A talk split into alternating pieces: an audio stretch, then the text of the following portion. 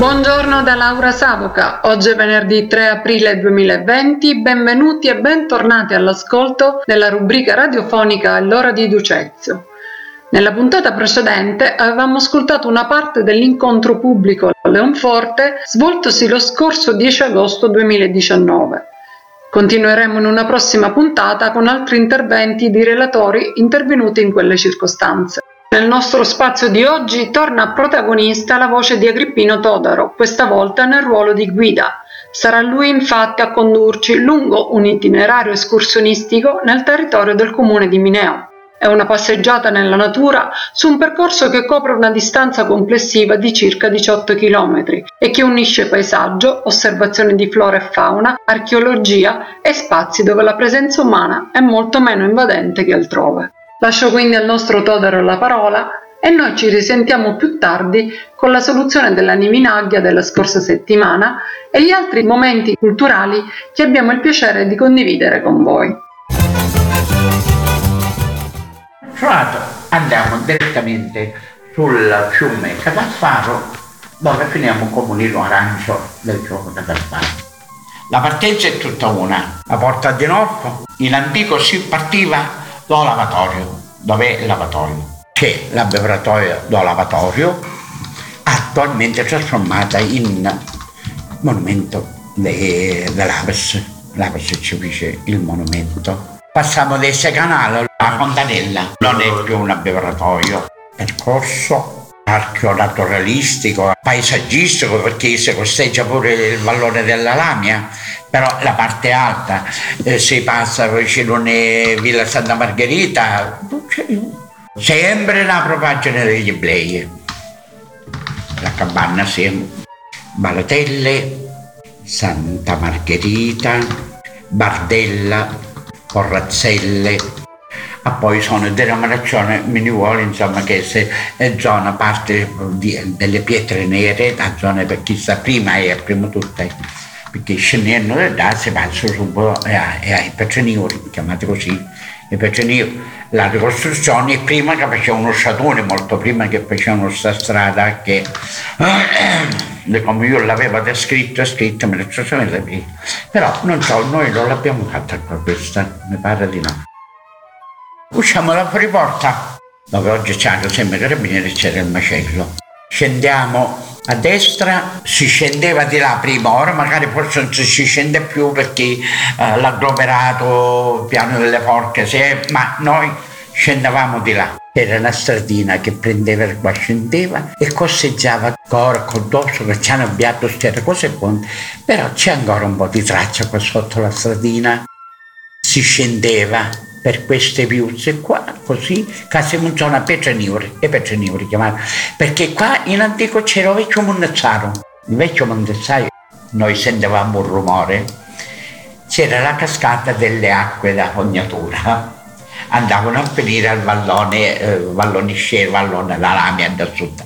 Sotto questa strada, che c'era una specie di strapiombo di tre metri più o meno, c'erano tutta una serie di grotte, tutto sto ciglio qua, e poi alcune furono tagliate, non realizzare questa strada.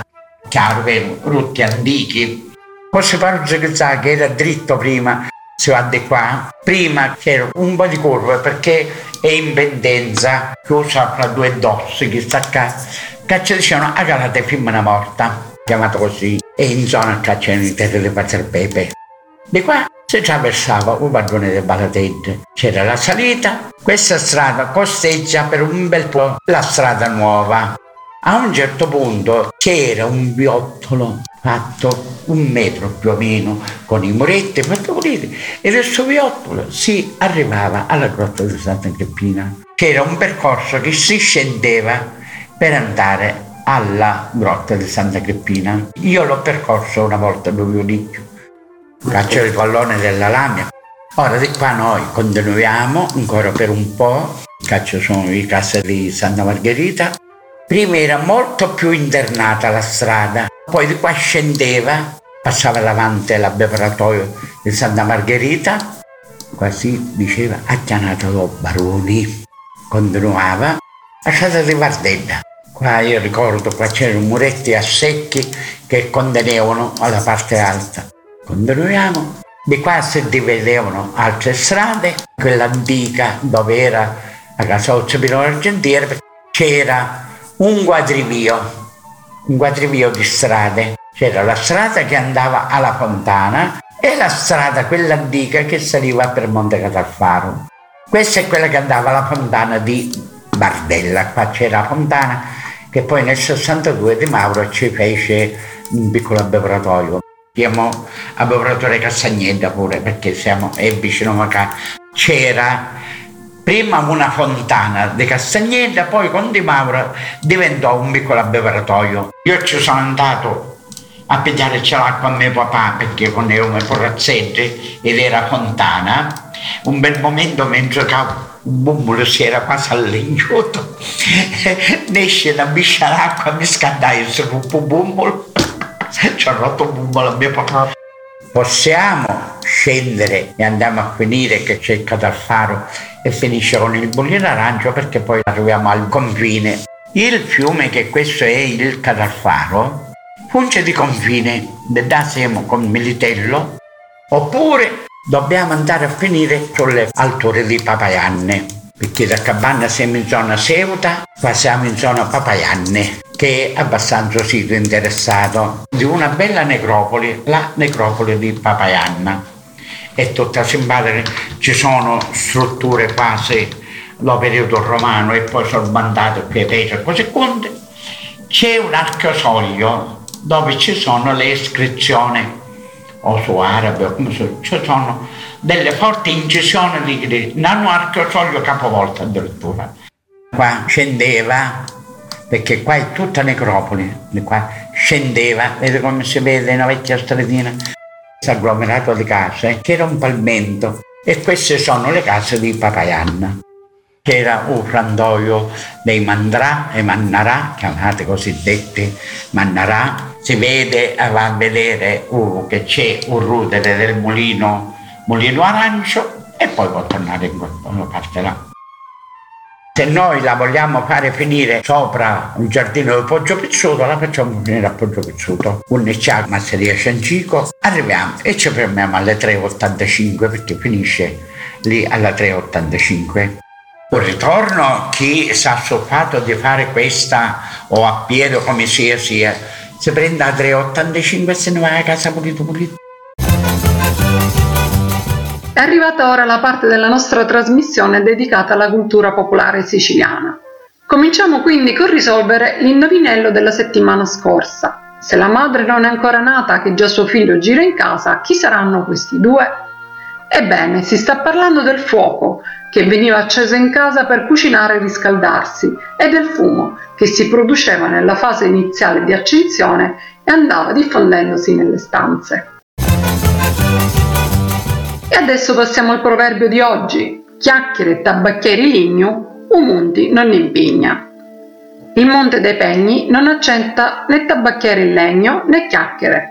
Per cui con questa frase si invita a essere più concreti, se si vuole avere credibilità presso gli altri. Concludo prima della nuova liminaglia con un modo di dire tipicamente siciliano.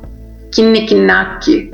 L'espressione è priva di un significato letterale, ma viene usata nei dialoghi per contestare l'interlocutore a proposito di alcune sue affermazioni, tipo «cosa stai dicendo?», «che cosa c'entra questo?». Ed eccoci infine alla liminaglia di questa settimana.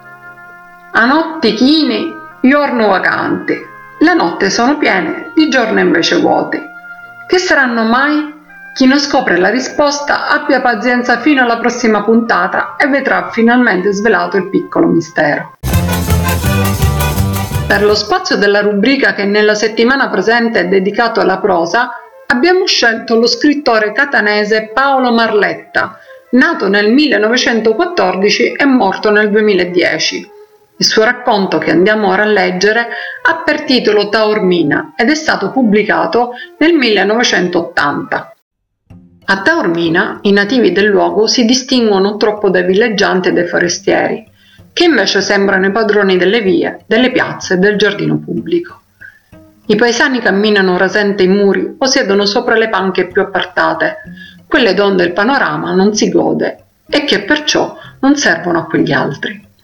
Ogni tanto un pulito vecchietto, un bambino, si avvicina stendendo la mano in silenzio e piegando la testa da lato con una mesta luce negli occhi di velluto. Poi, ricevuta l'elemosina, mormora qualcosa e si allontana svelto.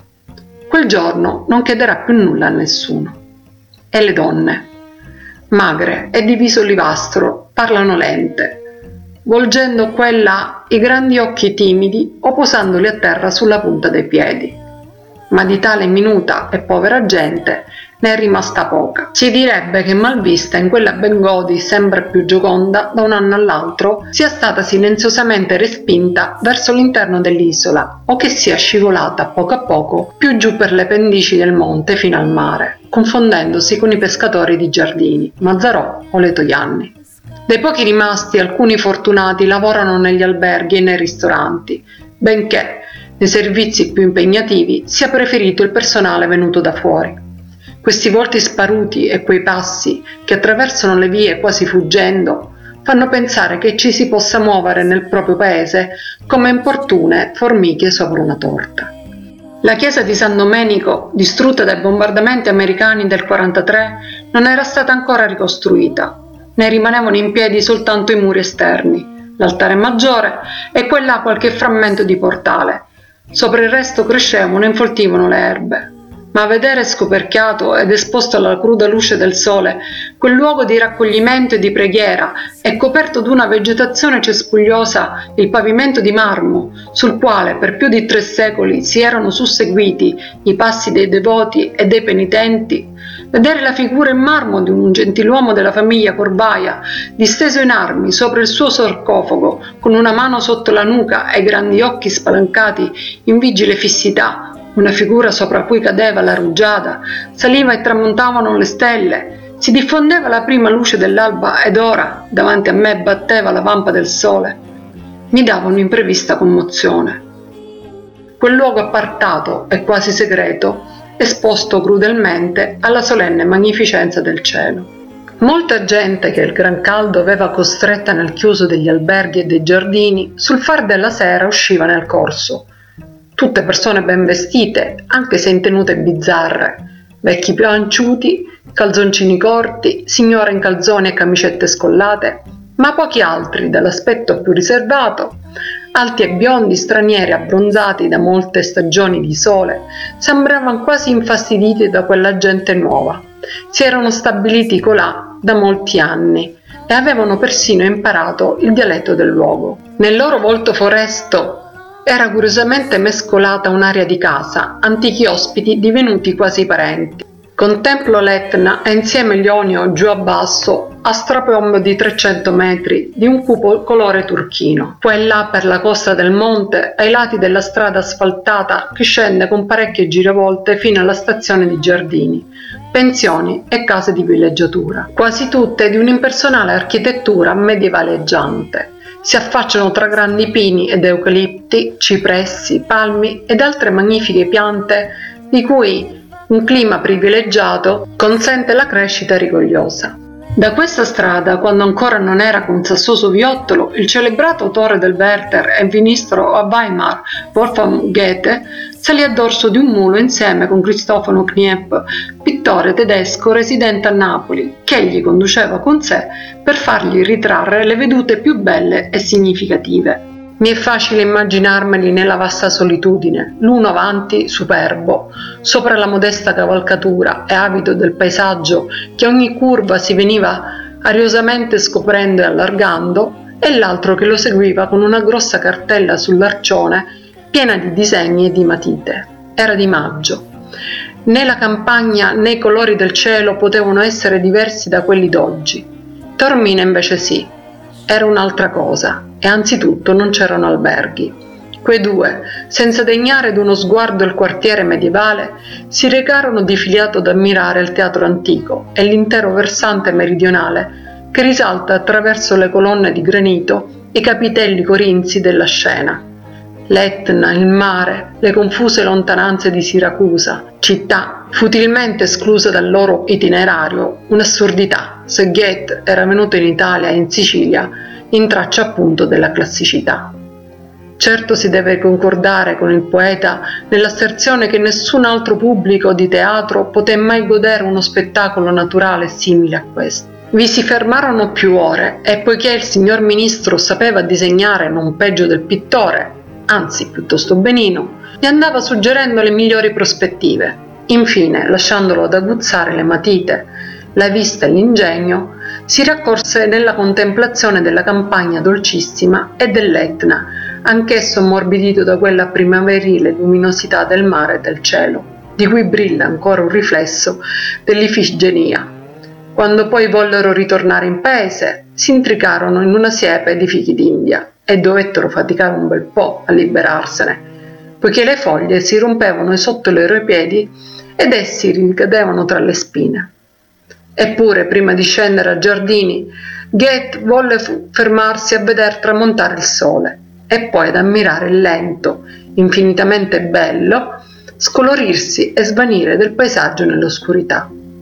Il giorno seguente egli rimase a Giardini, lavorando con il pensiero alla Nausicaa e dividendone l'azione in atti e scene. Kniep fu rispedito quassù con altri fogli e matite e con molti consigli e raccomandazioni, e tanto egli si ingegnò che a sera ridiscese con due fogli grandissimi, immensi, disegnati con lodevole precisione. Quando infine ripartirono per Messina, un forte vento di mare cominciò a spingere le onde fin sulla strada tra gli zoccoli dei cavalli, ma neanche la difficoltà di attraversare le fiumare piene di ciottoli impediva al poeta di godere serenamente, come sempre, quel nuovo suggestivo spettacolo di mare e di vento.